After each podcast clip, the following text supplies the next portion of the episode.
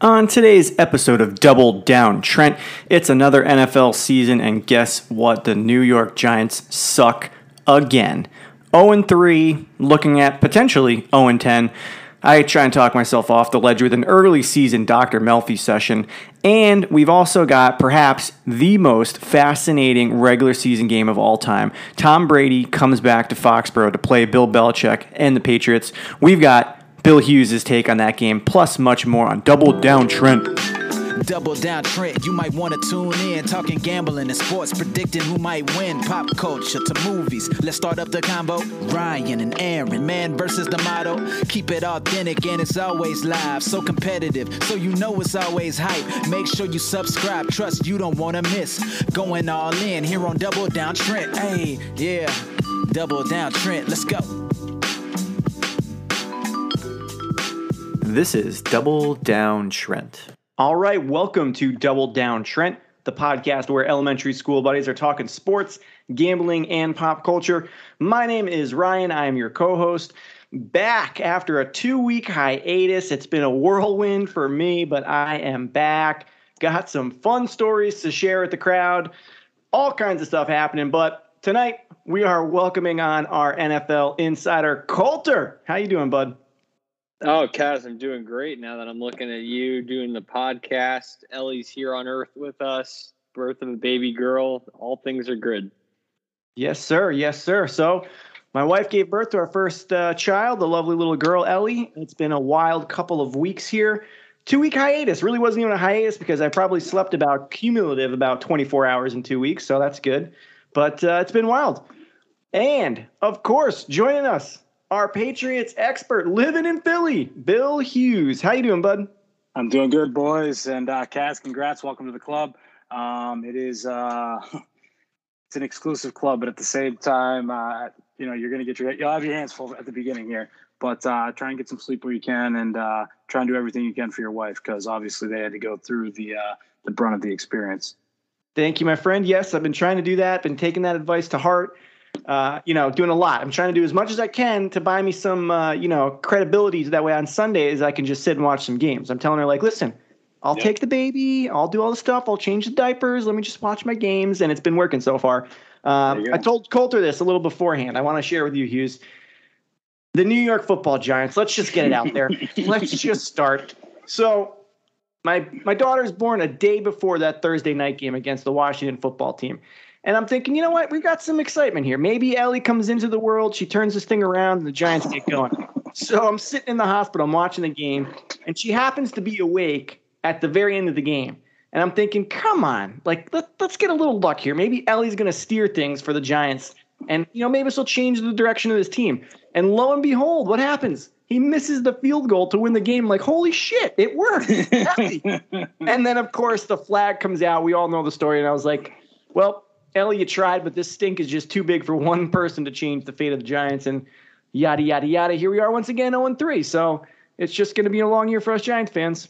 Yeah, it was definitely been a tough couple weeks for you. And I think, you know, at the end of the day, the Giants are just like in flux. Like, I don't know how to to- totally describe like where I think they're at.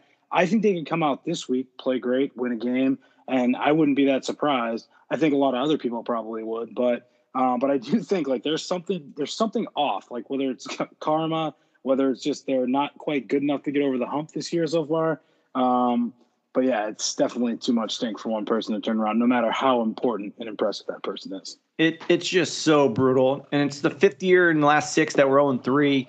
It's like the tenth of the last eleventh that we were 0 2. I mean, it's just it goes on and on and on. I mean, Wait, I don't get. Did you did you see that number that they haven't had a winning record in like the last like ten years or something? Yeah. Like yeah, since Crazy. that uh that no, playoff, it wasn't ten years. It, it, it, was that playoff year where they were on the boat with uh with Eli. Yeah, at no point in any season have they had a winning record. Yeah, and Gettleman's like fifteen and thirty eight or something as a GM. I mean, it's just Losers. the guy's got to go.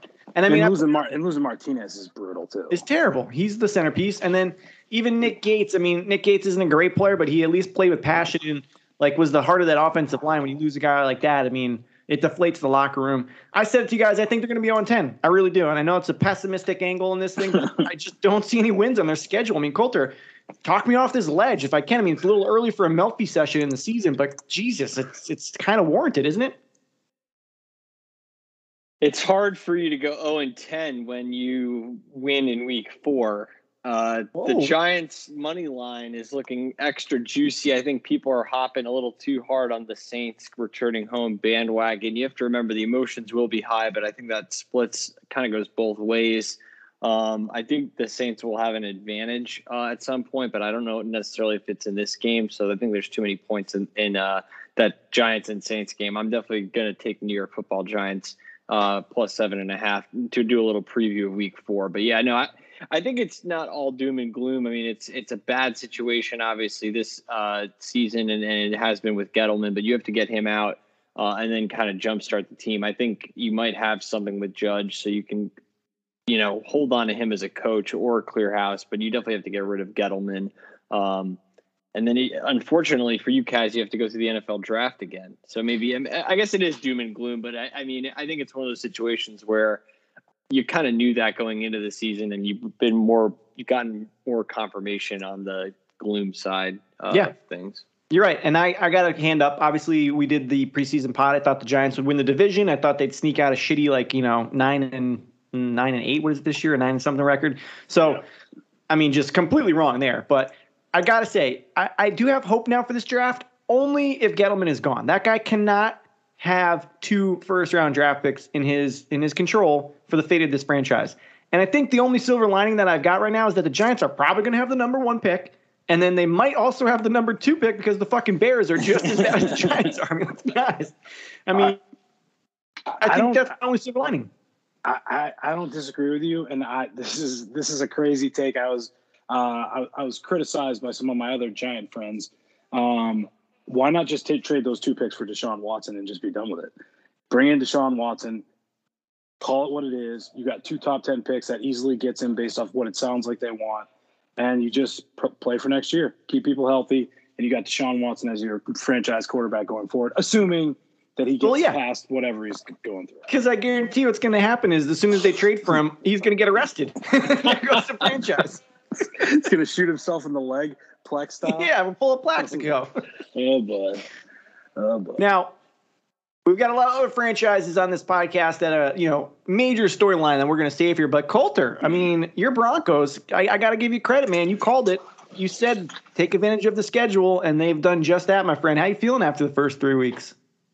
Uh, I love to be 3 0 heading into October. It's been five years since we've been competitive. Uh, to this extent, and you know, sharing the lead of first place with uh, Vegas is nice.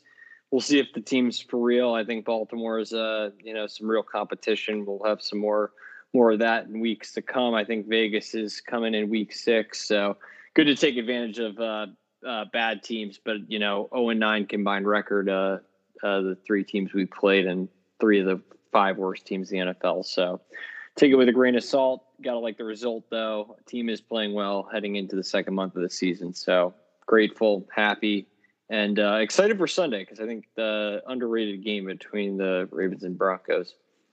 Yeah, and who would have thought that the Chiefs would be in dead last and you guys would be three and zero? Oh? And uh, who knows? That that division is going to be wild coming down to the end we should discuss, and CBS is going to do this to us, and we all know it, but we should just get ahead of it, and maybe we should tweet at them, um, use the podcast as leverage.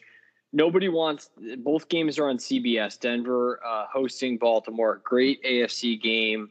Um, you know, two I think teams that will compete for one of the wild card spots in the AFC later this year and uh, and then the other other CBS will be competing against Aaron Rodgers and Big Ben. Nobody wants to see Big Ben at this point. Put the old dog out to uh, to die at this point, and uh, they're going to give us. Unfortunately, we're going to get the discount double check. Rodgers, Pittsburgh, uh, Green Bay history, two historical franchises, and yada yada yada. Put us to sleep because that game's crap, and the Bronco game actually is good in my opinion. Vegas understands that too because the Bronco game's a one and a half point spread. Packers I would love touchdown that they, spread. I wish they would make more four o'clock games. I mean, I, I don't understand why every week there's like three or four games. Most of them suck, and you got to watch like a terrible game. But shouldn't they do it this way? Because now we have social media. They should you should be able to vote if it's CBS and it's like okay, we know we're gonna have a national slot, and then the other games can be regional can't the fans just vote on what they want the national game on CBS to be on Sunday? Like, and then just do it that way. And if, if the nation decides it wants Green Bay Pittsburgh, it might actually decide that. That's fine. But like, let's put it to a vote because I'm actually intrigued. Like, if you're a football fan, I think you want to watch the better game, which is definitely Denver Baltimore. The Green Bay game is going to be so ugly. Big Ben is done. And not to keep stepping on the week four corner. I know we're getting there, but God, I mean, the guy is shot. He's terrible. I mean, the videos of him just completely falling while throwing uh, like a screen pass is absolutely hilarious. His interception, I mean, the guy's just washed. And you know, there's a lot of franchises. It actually gives me a little bit of uh, satisfaction knowing that there's other those other franchises like the Giants that thought they could keep winning. So the Steelers drafted Najee Harris. I mean, they're the kind of like uh, incestual cousins, the Steelers and the Giants. Yeah. Are they not? Oh, absolutely. Their owners are kind of related, I think, or something. Hughes Hughes likes that. yeah, I do. I, I think I think that's an advantage. I was actually trying to look up the uh, broadcast pairings for this week to see who got Nantz and Romo. Oh, I was um, gonna say, I'm sure we'll get we'll get the Rodgers and Roethlisberger because they played the super. They played in a Super Bowl against each other. They're going to use that angle, and stuff what? it down our, our throat. Yeah, you're probably right. Gotta be. Um, do we want to do a quick uh, bad top or bad coaching segment? Because I mean, they're out there, boys. We've got some bad coaches. I think yeah, we could use it as a Thursday night primer too. I think Urban Meyer has to be the the pinnacle right now, uh, and everybody else is chasing him. Chicago fans think Matt Nagy probably has that top spot, but this is obviously Urban is a number one podcast as worst coach, and there. I mean, we've been anti Nagy too for for years now. Years. So he, he, he he's second, but I think it's it's Urban and then Nagy, and I think it's pretty clear that that's the one too. And then uh, we've been debating it on our text thread, but I, I think Robert Saleh uh, is in over his head with the Jets. Um, I, am just not really impressed with what New York has done uh, at all this year. So I, I think he's he's I know they have a young team and he'll have a lot of time and he might be good three years from now, but right now the team is not prepared. And from a gambling standpoint, that means we have an advantage to fade this guy. So this is why we do the exercise. So uh, he would be my third. And then Mike McCarthy is just god awful in game execution. Uh, that guy's just a catastrophe. I know they're two and one, but I think it's because they're super talented. And the, uh, I hate to ref, get the Joe the Jones family credit, but the talent on that team is actually pretty high. So they the they ref his. almost called timeout for Mike McCarthy yes. during that fucking game this past weekend. This is how fucking bad it's gotten in Dallas. The ref is looking at him like, "You want a timeout, right? You want me to fucking call a timeout? no, wait, what the fuck? You you could have the ball with like a minute, like fifty seconds, left. yeah. The, uh, oh my god, it was bad. And again, he just looks lost. And yes, they are winning in spite of him because they do have one of the premier offensive coordinators, I think, in the NFL right now as it relates to I exploiting the weaknesses of defenses. He's going to be their head coach sooner rather than later. They keep winning, they'll keep him protected. Yeah. Um, someone used the analogy they did the same thing, I think, with Garrett maybe when he was their offensive coordinator. You know, Jones knew he was going to be their head coach, groomed him, and then they're doing the same thing with Kellen Moore. Um, and so, again, I think it, the Cowboys are such an interesting thing as to whether or not McCarthy does end up costing them games um, down the stretch here, uh, because I do think you know Dak is playing lively. Yeah, and I, I, gotta say too, their defense looks better than I thought they would. I gave out Micah Parsons as the uh, defensive rookie of the year in our pod in the earlier seasons. They moved him to defensive end. I mean, looks awesome. He, I mean, that guy is just dominating. So I think I like that pick a lot. Um, I've got McCarthy on my list. He's my number five. The only thing I'll give him a little bit of credit on that I didn't realize is that he actually um, kept Kellen Moore's offense and learned Kellen Moore's offense as part of the deal to become the head coach. Which I guess is kind of like, uh, you know, I wouldn't expect that from a head coach. It's, be- Hold better on. than his. Yeah, it's better. Do we know if that's true or if he just lied about that too? Because that's the fucking true. guy lied about everything. Oh, that's oh yeah, true. I watched every play hey Mike, when you watch every play, I didn't actually watch every play. I just told Jerry that because I want to get the job. like, oh my god, this fucking guy. You this never know, fucking guy. But yeah, Hughes, you said at the time management. I mean, there, anyone who's ever played Madden knows when to call a timeout. There, like you're getting the ball back with a minute to go in the game, in the half. Like call timeout. I don't know if you you were watching the Manning cast, but fucking yeah. was screaming at the TV. Like yep. I mean, it's like not like a hard call And at the same time, if you have any killer instinct, and they were playing well, they were moving the ball with ease. Why in God's name at home would you not give yourself, even if it was with 25 seconds left to get into field goal range, let your kicker fucking line one up? I, I just, I did not understand it at all. I don't think anybody did. And Mike McCarthy just chilling on the sideline saying, no, no, I'm good. Yep, I'm we're good. Unbelievable. Good. Um, Honestly, top- McCarthy McCarthy would be higher, I think, if the team wasn't two and one and Urban Right. Meyer and Nagy weren't in the league. Uh, Right. His in-game coaching is is just bereft of any sort of intelligence or understanding of NFL logic. and I will say, I, I uh, not say I'm supporting Urban Meyer this week, but I do think um, Jacksonville plus seven and a half against a Cincinnati team that to me is a little bit wounded in a, on a short week seems like that might be the play this week. If you guys want, if anybody wants to bet that game, that's going to be my pick in this in our picks league. Not one of my key picks for this thing, but I do think do think we see Urban maybe get a cover this week. You know, Interesting. He's Good 0 win, 3. Great teams cover. Yeah, he's 0 3 and 0 3 against the spread. My list uh, Urban, then Nagy. I mean, they're the fixtures.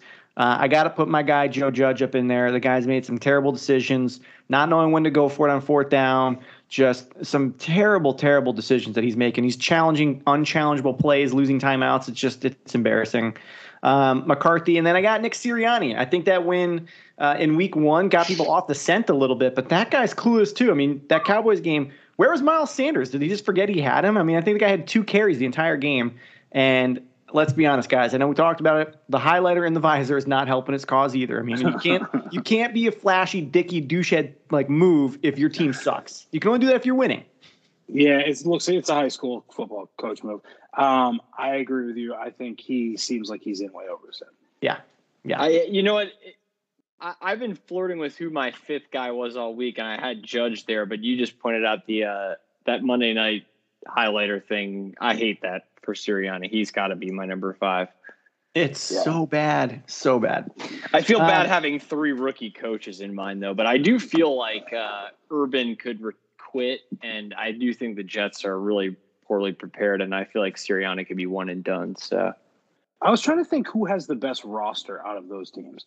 Like if you were to put like a decent like because I actually think like the other thing about this is all of those teams are not very well constructed.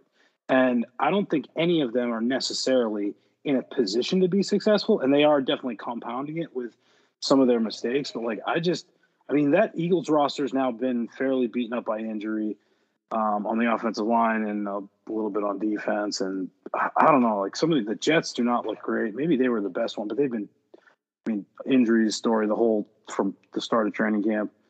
And I don't know. I'm interested to see how this season plays out because a longer season with these teams too. Yep. We could see some really bad teams, like teams that are just like we're not going to risk the health of some of our other guys. We're just going to play some of these duds. A lot of guys on IR this year is my guess. Yeah. Okay, let's review the chains picks for last week. Uh, Coulter, you went 2 0, my friend. Detroit plus 8.5 against Baltimore, and Cleveland minus 7.5 against uh, the Bears. Good job by you. Hughes, Tennessee minus 5.5 versus Indy. That's a winner. New England minus 2.5 versus New Orleans. That was a big old L. Mr. Model, he picked uh, Arizona minus 7.5 against the Jaguars, as did I. That was a winner. His key pick, though, did not come through. Tampa Bay minus a half a point against the Rams. The Rams looked really fucking good. Uh, and I'm happy. I bounced back 2 0. I picked the Denver Broncos, 11.5 for the Jets, and my key pick was the uh, Cardinals, minus 7.5 against the Jaguars. Bet against uh, Urban Meyer until he backfires. I'm, that's what I'm saying, boys. I'm not picking him this week, but it's been working. I know. So that was the definition of I just had a, a newborn and I'm I'm mailing it in, fading the Jaguars and Jets on the podcast and going two and zero. Very smooth mean- move, uh, Yeah. Kaz, and well done. Well yeah, done. don't don't overthink it. Sometimes, sometimes the obvious play is the right play. You know. Keep So it simple. I like it. indeed. All right, let's kick off week number four with our first pick. Let's go to you, Coulter. Take it away, my friend. All right. Uh, I don't know if we've done a Monday night football game on the pod yet, so I'm going to do best bet number one: Raiders plus three and a half. Divisional games, as we've discussed. Uh, I like getting value with teams um, when they're playing in division like this, especially with a hook. Big positive uh, about LA Chargers. They won at Arrowhead, right? That's going to be the news we hear all week, right? This is so cool. Uh, so has this Raiders team. They actually beat the Chiefs at Arrowhead last year. It can't happen, and it has happened. The Chargers are not God's gift to green earth. The Raiders are just as good as they are. This isn't that special of a moment for the Chargers. It happened to the Raiders last year. Chargers are too pricey because of this accomplishment. Derek Carr is a top five MVP candidate by rule. I have to take that type of quarterback at plus three and a half against any team. Hughes, do you want to jump in or no? Because you look like you're ready. I wanted to give you one crossfire. supporting stat, so I'm not crossfiring. There is going to be three quarters Raiders fans at this stadium. It's well, in getting, LA. I, I, was getting. If you were going to get there, I'm sorry, I didn't mean to cut you off. It's. I think I'm with you on this. I've been. I. I, I love this pick. I don't understand how you could get to three and a half with knowing the fan thing. Yeah, I, I was going to use that as a cap. Yeah. yeah. I was going to say, um, has a familiarity with this team, so he knows uh, what he's playing against. He's actually played in this venue before. They played there last year. Uh, they failed before the Raiders, so they know where they're at in their season. I love all the trends for the Raiders and the storylines. Um, I'm not necessarily that saying that Jon Gruden is smarter than Staley. I think we saw that Staley knows what he's doing, but I think the three of us can agree, and long term results are going to show this. The Raiders, as a franchise, are relatively good in late game scenarios, overtimes, and the like, like that. And the Chargers are just not period. They are a cursed team, and there's something to that. When you're getting three and a half, I think it's super important. Uh, lastly, as Hughes was jumping on, this is a home game for the Raiders uh, more than it is for the poor misplaced Chargers.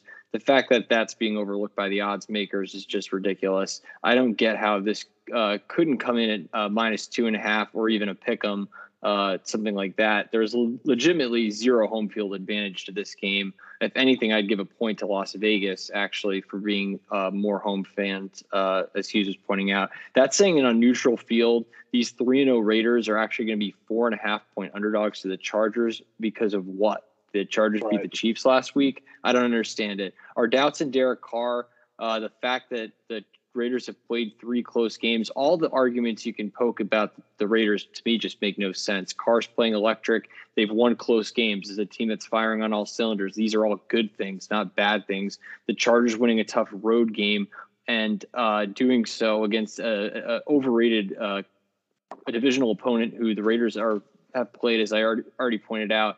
These this team is just overinflated. The Chargers right now. Uh, give me a break. LA has done this before. Um, everybody's been let down by them in the past. It's Carr versus Herbert. I'm getting a free three and a half done deal. Let's go Raiders. Yep. Yeah. I'm with you. I like that pick. I think the reason this is three and a half is that recency bias from last week. You saw the Chargers beat the Chiefs, and the Raiders struggled at home against the Dolphins. That had they had no business struggling in that game. So I think that's why that spread's three and a half. But you're getting, I think, a really good team in the Raiders. I mean, I'm surprised they came out three and zero, but they've been better than I thought. So I, I'm I'm taking the points as well here. You get that hook, and it's a divisional game. These games are going to be close, and you guys both hit it on the on the head there. It's going to be a ton of Raiders fans. That's not going to have a home field advantage for the Chargers. So I'm I mean, with you. Uh, yeah, especially after watching the Cowboys play there. I mean, there were so many freaking Cowboy fans there. It, it was so it, it just is not a home field advantage when they're going to play teams like that that have that you know built in. I mean, maybe even any team. I mean, there's to what Colter said. They're so out of place that like anybody they play is going to travel. One, it's a good destination, kind of like Vegas. Vegas is going to have the same problem. It's kind of funny. Yep. Vegas will have more fans at their game in LA than they'll probably have at home when they play Philly or some team like that. You know, because like yep. everybody's going to travel. But it's just going to be so weird with those teams and their home field advantage and trying to figure that out from a gambling perspective. Oh, absolutely. I think the Raiders are a team that are they're going to play close games. Like if they if they were a three and a half point favorite, I don't think I like them. And we saw that last right. week with the with the Dolphins. But they play close games, so if they're getting points, I'll take them. I'll take those points. Yeah, let's bank, not forget too, and and this was key last week to some of my picks. Vegas did not win people money. They screwed over I think ninety percent of people that were backing them, and the Chargers won people the money. The people that backed them on the money line, the people that backed them on the plus six and a half. So I oh, love oh, yeah. these kind of spots. I'm going to look for them every single week, and until they fail me, I'm going to keep taking them. So yeah, Raiders or Las Vegas Raiders. That's going to be my first pick. I like it. All right, Hughes, let's get your first pick. Um, so actually, I'm going to go to what the game that we're going to be all watching on CBS with Jim Nantz. I did confirm that Nantz is in Green Bay for the Packers and the Steelers. I'm giving the taking the Packers minus six and a half. The Steelers are dead dogs. And I would say I would have put Mike Tomlin on the, the five worst coaches list. That's not his fault though. This team stinks. I can't even. I can't imagine like. And I got a little bit overconfident with how they played Week One. Right, a lot of recency bias in terms of how they played against the Bills. But at the same time, I mean, this team is just not good. So I'm going to take the Packers. I do think the Packers are also playing lively. Aaron Rodgers has got something to prove. I think that number is a perfect number for what it should be. And I think the Packers win by a touchdown. I love it being below seven. Uh, so I'm on the Packers all day. Yeah, I'm with you there as well. Um, they're starting to come in, into form, and we saw. I mean, they got out of the gate slow. That was a really weird game. And the opposite you could say about the Steelers. They won a game they shouldn't have won, and I think people were high on the Steelers, and they're like, "Oh shit, the defense is back. Big Ben maybe has one more year left in him." That could not be further from the truth. I mean, that guy. Talk about playing in cement. I mean, holy shit. I mean, yeah. if you you don't even need to blitz him, you can get to him with your front four, and if you can do that you can just kill him because he can't throw deep anymore. And their offensive line is just shot. I can see. I don't even know. Is, is it Za'Darius Smith on the Packers just going off? I can see them getting a ton of pressure their front four and making Ben throw the ball. Yeah, I mean, less than a touchdown at home. Give it to me all day, baby. What do you think, Colter? Yeah, I was going to say Hughes took my what was going to be my best bet. I'm going to work on the fly and give our listeners a, another one. But yeah, I love this Packers. I like the under seven that we're getting in the contest. I, I it's already gone up to seven. No surprise uh, on most books. I don't think I've seen a six and a half since the contest line went out. Which thank God it locks right. Unlike yeah, exactly unlike previous weeks, the one thing I don't like about this play is that I'm I'm just jumping right into the pool with the public. I think all the people are going to be back in Green Bay, but you know what? I just don't care. The Green Bay secondary has one of the best players in the league in Jaire Alexander. Pittsburgh's offense is so predictable. I mean, 19 targets to Harris. This is like a middle school offense. And to Hughes' point, I don't like what Tomlin's doing right now with Pittsburgh. Uh, this team is just rudderless. If we take out that week one win against Buffalo, uh, what do we have here? Wouldn't it be four and a half Green Bay on a neutral field?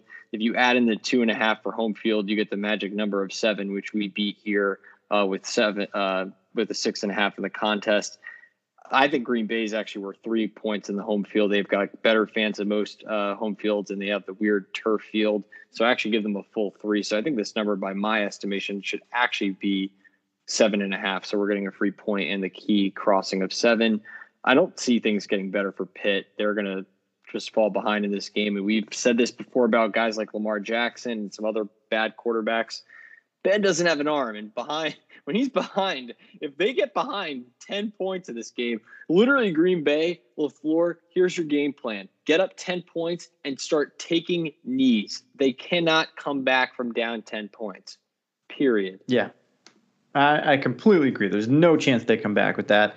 Uh, they're just dead. I think they're dead in the water. They should never have brought Ben back. It's tough moving on from a franchise quarterback like that, and you see, you see, you get into this. I don't even know what you call it, purgatory, like the Giants are in, but you just have to do it, and they've just mismanaged managed that uh, that process. So I'm fading the the Steelers for the foreseeable future until they prove me wrong, and just that's it. Okay, I uh, I'm going to an old theory that I have: a good team off a bad loss. Okay.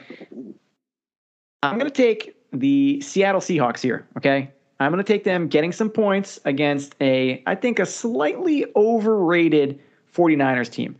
I know the Niners are coming off that loss to Green Bay in prime time. If they had won that game, that number is going to be even bigger, but still, um, Seattle just beats the the Niners. They do. I mean, they're they're they're a team that dominates them. So um, I like them a lot. I think they're coming back off a tough loss against Minnesota. Something about San Fran I'm down on. I don't know what it is, uh, what exactly it is, but Seattle they're 12 and two uh, outright against Seattle or excuse me against San Fran in their last 14 games here. So I think this is a good opportunity for them to not only just get a cover here, but I think get a win. I think they can outscore the Niners.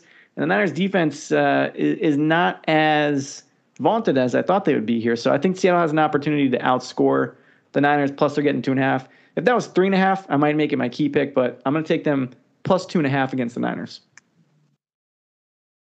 Yeah, I like it. Um, I'm with you. I think uh, I think they bounce back. I mean, I am a little worried about Seattle. They they sometimes go into these funks. Usually, it's uh, in my opinion a little later in the season.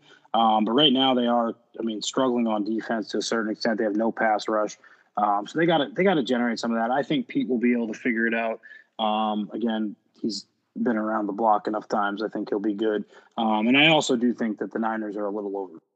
Um, now, that being said, it might be just what the doctor ordered to have a home game against the Seattle defense. So that will be the only thing to consider uh, if Jimmy G can get it going, or if maybe we see a little bit more of Trey Lance. I can't imagine that they're not itching to get this guy some reps.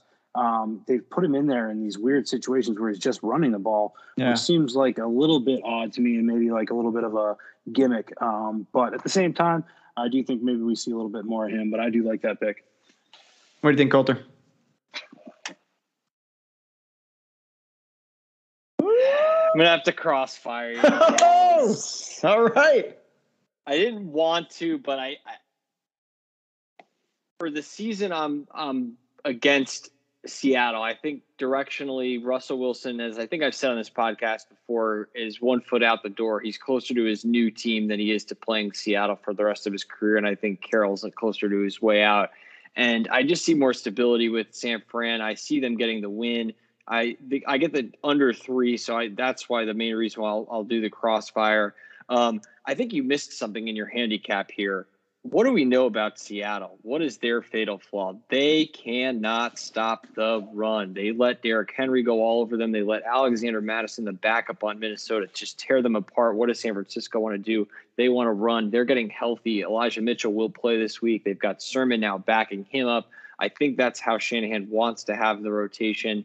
They have other guys that can run the football. Juszczyk could run them over. And to your point, Lance, if they get him in, he can start running the ball. I don't think Seattle can stop this running game. I think San Francisco completely dominates time of possession. And quite frankly, Seattle's a sitting duck, especially if uh, Tyler Lockett can't play. And with a hip and knee injury, I know he he was a limited practice guy on Wednesday uh, when we were reporting we were recording this podcast. I lean closer to him not playing with a hip a severe hip injury. It didn't look good against Minnesota. I was watching that when he was out. Uh, if he's gone, I feel like that's a major loss for that offense. And, and to be honest with you, the only way that they're going to win this game is if they outscore them. Um, I just trust San Fran a little bit more than I trust uh, Seattle. Okay, crossfire accepted. First uh, live crossfire of the season. I've crossfired uh, in the episodes I was not here, and I've gone very poorly for me. So I'm hoping my live appearance does a little better. I had a feeling because uh, Mr. Model played uh, par golf, and I'm not going to crossfire him. That we might not crossfire in anything because I have the, as I mentioned earlier, I have the uh, Packers as one of my key picks. So I did want to get one mm-hmm. bet in at least. Uh, we are recording and spending the time together. We might as well get one one crossfire. In. To me, the juice is the action, my friend. exactly, exactly. And Mr. Model did give us his pick. So, like you said, he's playing par golf here, but it's I find this interesting. No faith in his own team. His first pick is the Baltimore Ravens traveling to Mile High against the Broncos. He, this game had him all in a pretzel. He was texting us earlier in the week about this line that looked wonky. So he's taking the Ravens uh, plus one and a half against the Broncos. Colter, you're a resident Bronco fan. What do you think about his pick?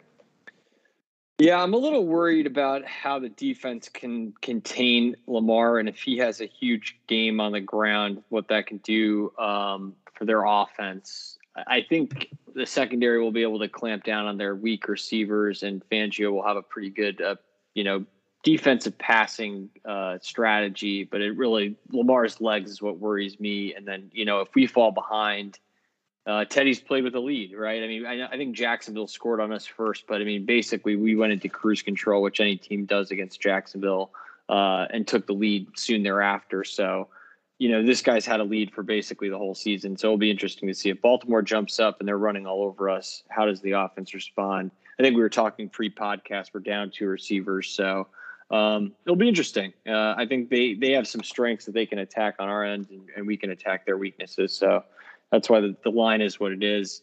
Um, I think the fourth quarter will be an advantage, seriously, because the Ravens have played a lot of close games, and we've got the mile high, mile high altitude. Uh, in the pool, I'm going to take the Ravens as an emotional hedge, but I do think the Broncos have, um, from a gambling standpoint, I would say to the listeners that the Broncos really do have a fourth quarter edge because the Ravens are tired uh, playing close games, and we, we, basically had a free fourth quarter last week uh, against the Jets.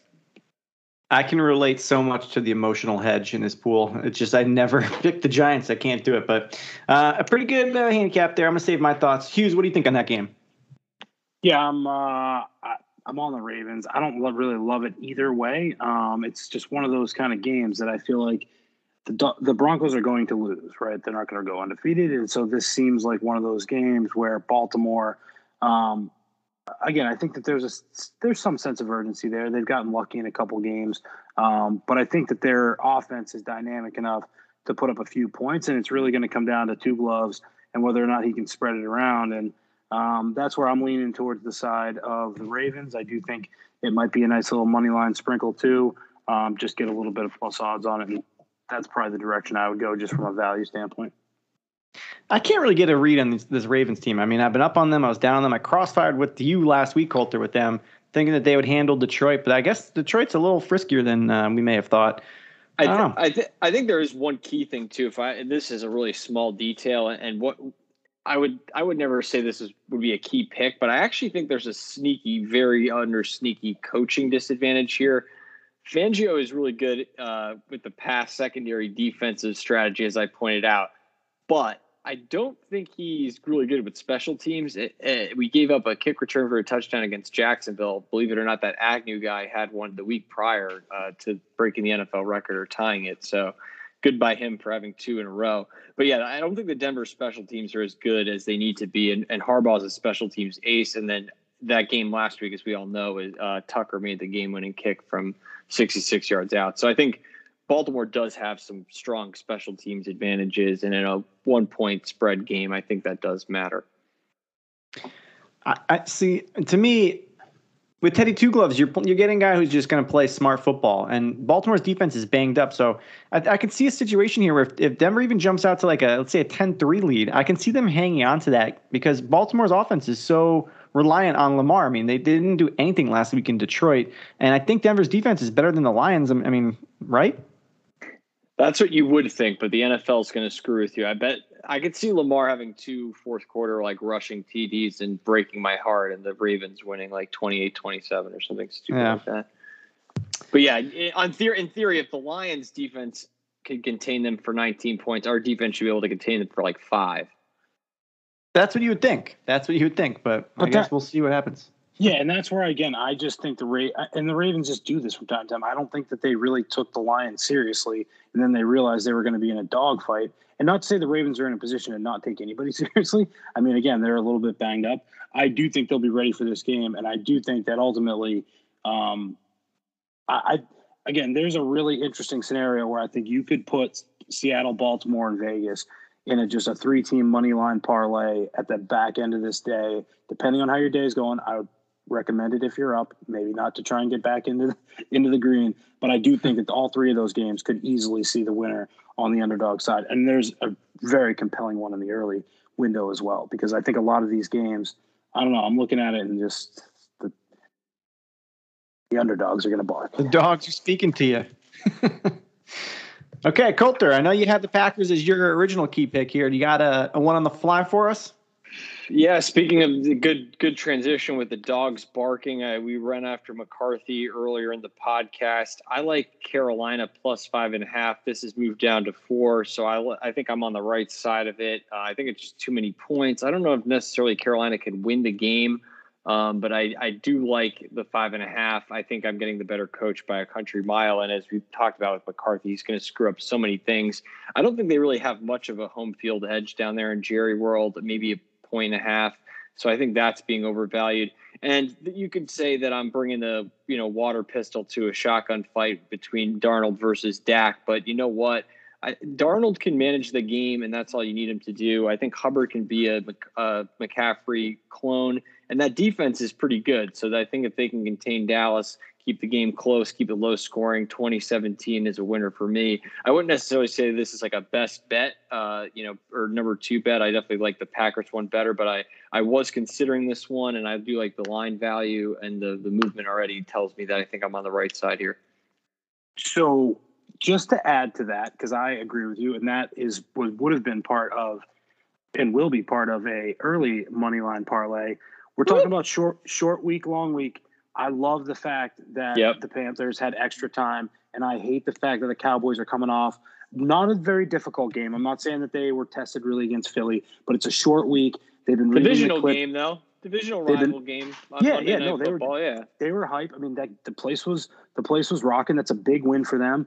Um, it's a you know it's a flag in the ground win. I mean, I think they're going to have to win those division games. That division's up for grabs for sure, um, as we've seen. And you could make an argument that Philly's the second best team in that division right now with the way that the football teams played. So I mean, again, you're like those are big wins. I think on a short week, it's just going to be that five and a half is juicy. I would definitely love. I mean, again, I, Coulter's saying it's at four now. It makes a lot of sense. But I would definitely, definitely consider sprinkling the money line on that one too, because I do think that Carolina's got a good enough coaching staff with given that extra time. That is an advantage to them. Now, maybe having less time is an advantage for Mike McCarthy. You could make that argument. Um, so I might be a little bit in my own head here, but at the same time, um, I do not think the Cowboys will be ready to play on Thurs Thursday, or I mean, on a short week, not not on Thursday night, but on a short week. And I think I'd give the advantage to Carolina. Mr. Model will be so proud of us looking at closing line value. I mean, we're, we're getting an extra point and a half here in our pool, maybe a point depending on where you're getting your book. Um, I'm also with you boys. I like the Panthers here. Um, I think this is a huge mismatch here. I mean, Carolina is getting no love. I don't know if it's the Sam Darnold factor or you know what's going on here, but that defense is absolutely legit. Um, I could see this being a low scoring game, so five and a half points is a lot for the Panthers. And I mean, you guys both said the main point here. It's the long week and the short week. I mean, that that's a huge advantage. That's got to be worth at least a point or two. So I like the points there. I'm with you guys. Uh, give me the Panthers. Don't forget, Kaz.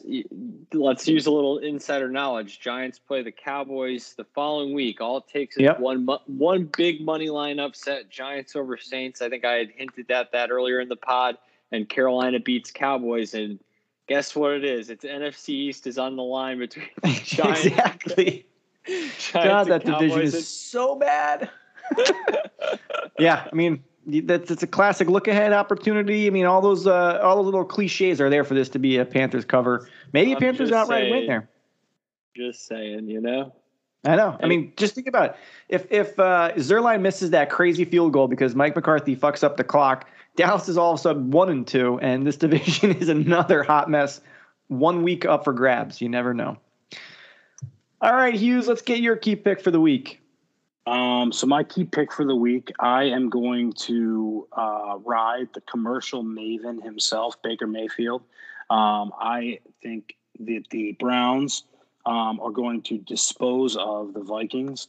Um, I think we saw a little bit of a, I don't want to call it an aberration. I think it was more about where Seattle was at than where the Vikings were at last week. I don't think Dalvin Cook's playing again this week. He may, so that is a possibility. Um, but at the same time, I've really liked what I've seen from Cleveland. Um, I feel like the Browns have a fairly well-rounded team. We've discussed the fact that they're very well coached. Um, I think Baker's playing well. I think they've got two running backs instead of one, which Hunt's looked really good. Um, and I think we all knew that that was going to happen once he got, you know, the the time and space to play. So uh, I'm I'm all over Cleveland. Um, I think that again their defense has been playing good. So my key pick's going to be Cleveland minus one and a half at Minnesota. Um, again, home field. Maybe they do have a pretty good home field advantage there. That place gets pretty loud, gets pretty crazy. But I think the uh, I think the Browns go in and, and take care of business. Okay, that's also Mr. Model's key pick. He loves the Brownies as well. I guess uh, you know when you beat the Bears like that and you get a chance to kick around Matt Nagy, makes people look at you a little differently. So, Coulter, what do you think here?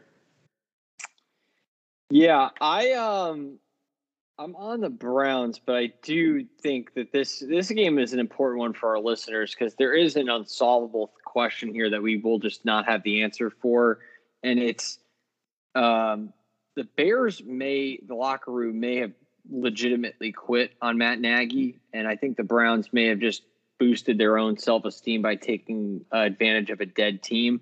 And I don't think the same thing is actually happening in Minnesota, despite what people are saying about Mike Zimmer. I actually see a team that's playing really hard for its coach. Um, I see the opposite. Uh, the, the media likes to portray this as a team that's divided, et cetera, et cetera. Uh, I guess that's what we'll see. We'll see on Sunday because I, I, I see the Vikings as a live team, not a dead team, and I see the Bears as a very, very dead team with a bunch of egomaniacs on defense who've gotten paid and are not playing as hard as they used to uh, and all sorts of crap going on on offense. So um, that would be my one word to the wise or word of caution. I'm on the Browns. I like the the coaching staff a little bit more in Cleveland, but I do see a Vikings team that uh, week to week I would I wouldn't just bet against. I, I think that this team isn't a dead dog necessarily. They're playing hard. They would have won right against Arizona. I think that's important. They yeah. played hard to the very end against the Bengals. It was a bad loss. Um, but they played two overtime in that game and played the finish line against Arizona. So, yeah, um, I in the pool here. I'm actually on the Vikings, and I'm debating if I crossfire this because uh, I don't know how much I love the Vikings. Um, but it's more to what you said, Colter, is that I think this team is is actually pretty good and had some bad losses, some couple of bad breaks here and there. I mean, they just beat the shit out of the Seahawks, and I'm taking the Seahawks this week. So what does that say about me? Maybe I don't know what I'm talking about, uh, or maybe maybe the Vikings are actually a pretty good team here. Um, I mean, I, they've I, given up 80 points. Like, or almost, I, I, don't know. Like, I just don't think their defense is that good. I, I agree. I'm not come and get it. Love, come and get it. Put your money. On. I don't love line. Minnesota by it. any stretch here. I, was just saying that I think that they're they're fighting at the end of games, and I think that was more my point is that they're fighting. Maybe it's more on the offensive side of things, but they're they're putting up effort at the end of games. Yeah. Uh, fuck it, Hughes. You talked me into it. I got a crossfire here. I got a double barrel crossfire coming down the action with Mr. Model and Bill Hughes here. Let's so go. I, Kirk uh, Cousins. Uh-oh. Kirk Cousins. I'm putting my faith in Kirk Cousins. Uh, what am I doing? yeah. Great question. Hey, great question. Yes. I do think they play very good at home. The Vikings play well at home. That is a home field advantage for them. And uh, uh, maybe the Browns just aren't quite where we think they are yet. I don't give a shit how many people can clap at the same time. They're not going to win. done deal. All right, double barrel crossfire action. I fucking love it. I need some yeah. breaks. I need some breaks here. I'm getting slaughtered yeah. with crossfire. You got to get one of those 529 college funds set up because you know exactly. You start saving now. So here you go, Crossfire City. Give me those crossfires into the bank account. We'll put it right into Ellie Cazalet. uh, okay, that leaves my uh, key pick of the week here. Um, I'm just going to stick to my guns when it comes to picking against bad coaches. I'm taking the Detroit Lions plus two and a half in Chicago against Matt Nagy and the Bears. I mean, let's be honest, guys. Who's playing quarterback? We don't know. If it's Justin Fields, if it's Andy Dalton, as long as Matt Nagy's calling the plays, I don't care who's under center because that offense is completely lost. Their offensive line is almost as bad as the New York Football Giants offensive line. I don't see any life from that team. And Colter, you said it earlier. I think the Bears quit on Nagy. I think they want him out of there. That guy is a clown, and this team is going in the wrong direction. The Lions, on the other side, they're kind of frisky. I mean, let's be honest. They were a 66 yard field goal from Justin Tucker away from beating the Ravens. Um, they're a pretty good team. I mean, they hung with the, the Packers for the first half of that Monday night game. I kind of like what Dan Campbell's doing there. They're not they're not going to win games here, but they might win this game, and they're definitely going to cover that two and a half. I wish it was three and a half. Again, I'm, I'm in this little weird Vegas line here. My both my picks are two and a half here, but um, I think this team is good enough to beat the Bears. Uh, so give me the Lions in a divisional game plus two and a half. What do you think? I am with you 100% of the way on fading Nagy. I will say this, and I'll be honest, I am going to take a real simple, straightforward two team teaser, seven points. Uh, Detroit from plus three to plus 10, and uh, Kansas City from minus seven and a half down to minus a half a point. And it's just going to be that's going to be my teaser this week. I like Kansas City, Detroit. Those are my two sides. But I will take Chicago as an emotional hedge in our uh, pool. But that, I just wanted to say that as a fair warning. I'm going to take Chicago, but I'm with you on fading Nagy 100% of the way. And I love I don't think there's a way in hell the Bears can win this game by more than 10 points. Uh, I, I, love the fighting Campbell aspect of it, divisional aspect of it. Uh, by the way, we should just put this out there. The ownership bought land in another part of the outside of the yeah. city. I, I love all the turmoil that's going on in Chicago fade, fade, fade, fade, fade. There's no way, uh, not to tack on the Chiefs part of this, but there's no way that Mahomes is going one and three against that shitty Eagles team. So I think the, these are two great sides, and when you add seven points to each of them, that's my teaser of the week. Nice and simple. All right, Hughes, what do you think? Yeah, I'm I'm with you, and I would say also, as I mentioned earlier, I think there's an early window money line parlay um, I think you could even pick which teams you want. Like, I think I like Atlanta plus one and a half at home against a Washington team that's not that great. That and game is again, so hard to pick. I do not yeah. know what to do with that yeah. game. I see the, like, the, football team defensive line manhandling Ryan into re- early retirement, but then I also see Atlanta beating the shit out of Washington by like 25 points. Right, and and I will say the the football team's defense is due. They've been horrible. Um, and I know Chase Young's been in the media saying like it's like a I don't know, put up or shut up or whatever whatever he's been saying. I'm not so sure I'm buying that in Atlanta, coming off on a, a, a, win against the Giants. I think that they looked a little bit better. Now maybe that was more of the Giants, uh, but I do think it's take you know they've got a new coach as well, um, and they got to get Ridley the ball, and they got to get um, the new tight end the ball, and his name escaped Pitts. Pitts. Um, but I also think you could take Carolina money line. I, I mean, Indy money line too was kind of staring me down because, again, if anybody knows Jacoby Brissett, it's Indy. Um, and if Jacoby Brissett starting for, at quarterback for Miami, I think they can give him some fits. Now that game is in Miami, um, but Indy. I mean, if Indy doesn't get a win, where are they going to get wins? Like I, I, mean, we've talked about that with other teams. Like they're zero oh and three. They need to get a win if they want to have any type of season. Um, and I think Wentz is playing. It's hilarious that they've now elevated um, Hundley to their backup, and Eason's like out of the picture now. But um, but again, if Wentz plays, I think you could roll with Indy too. So I think there's like four teams there that you could pick one or you could pick two or three of them, and I think make yourself some money. I mean, it kind of depends who you like the most. Yeah, there's definitely. I'm on a couple of early uh, one o'clock underdogs here, so some saw some opportunities. I like this. We got some teasers, we got some money line parlays, we got it all out there.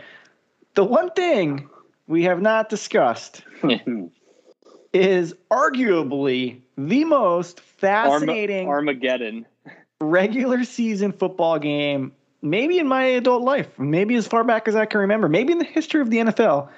This could quite be the most interesting football game I've ever seen.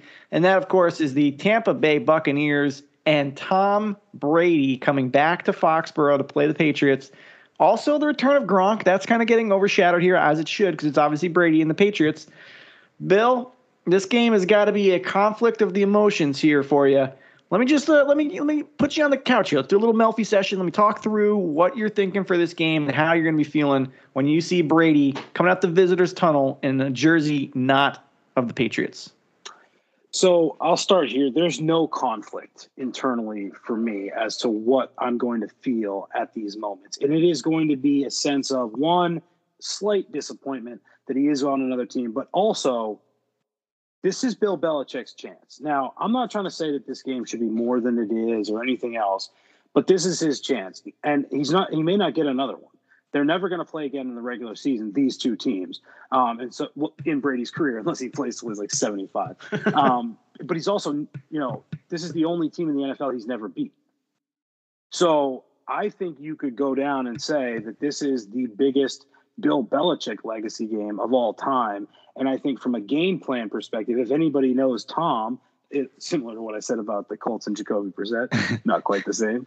Um, if anybody knows Tom, it's Bill. And so I do think that the pressure in this situation is all on Tom, but I think the legacy element of this is all on Bill.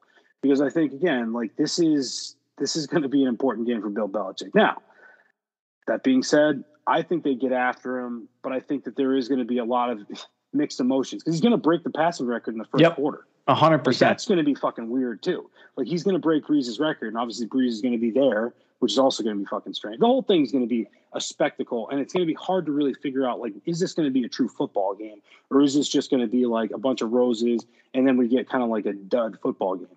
Um, I will say the Pats did not look good against the against the Saints, so I think a lot of people are concerned about that. But I think some, I think Colter might have mentioned it.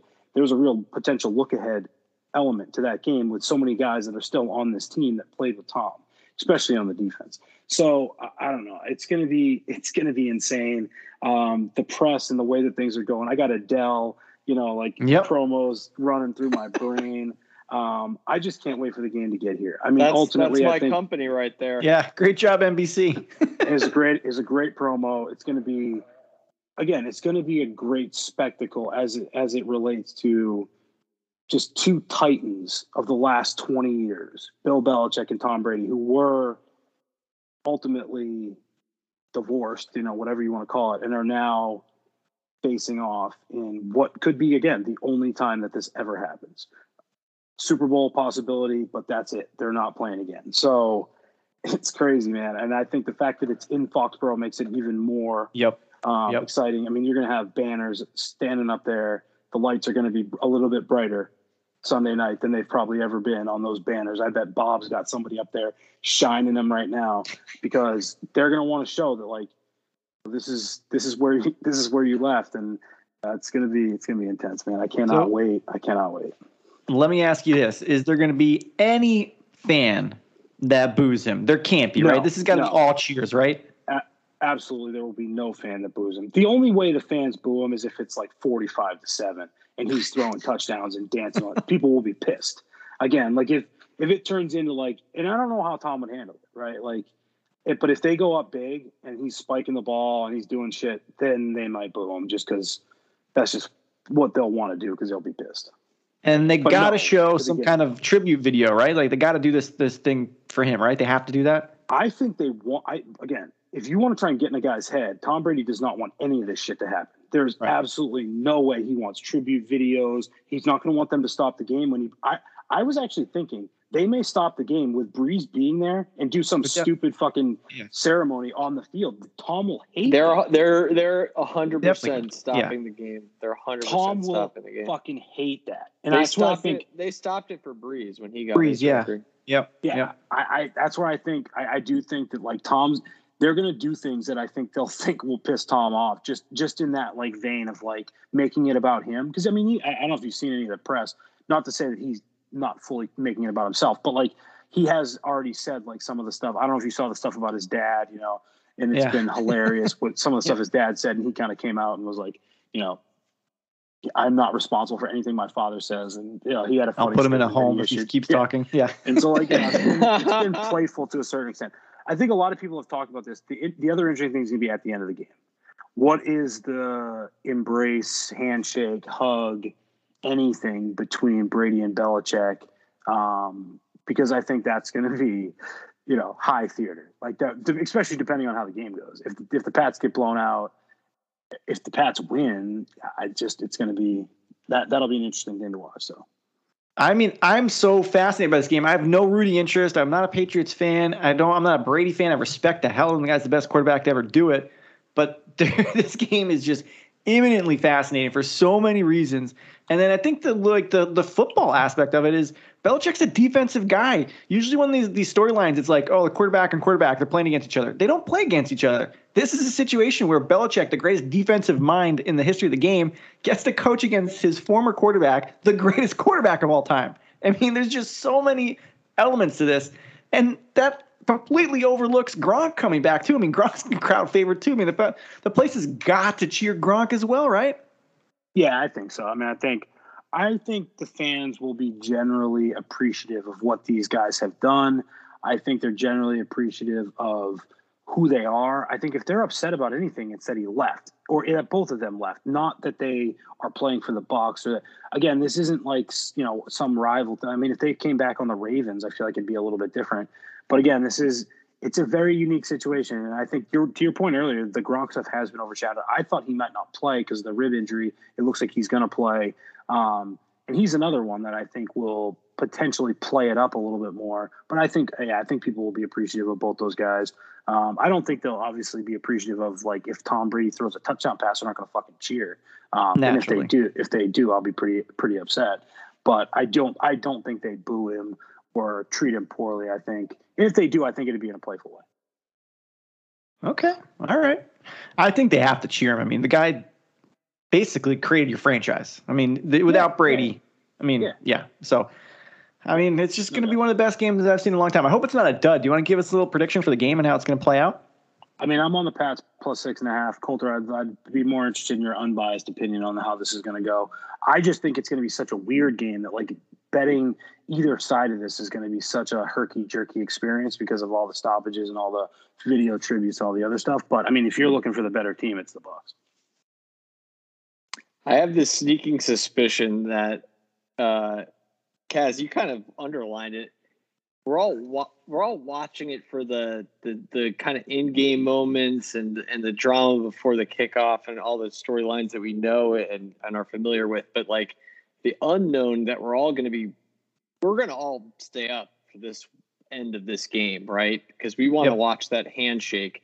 So therefore, I, I'm kind of hard pressed to think that this game's going to be like out of hand. So I think it's going to be close, competitive in the fourth quarter, and then we're going to all be up and waiting for that handshake. It won't be one of those things where people are just like, "Uh, do I have to wait during this 35 to three blowout to see this handshake?" Like I think we're going to get a pretty good game.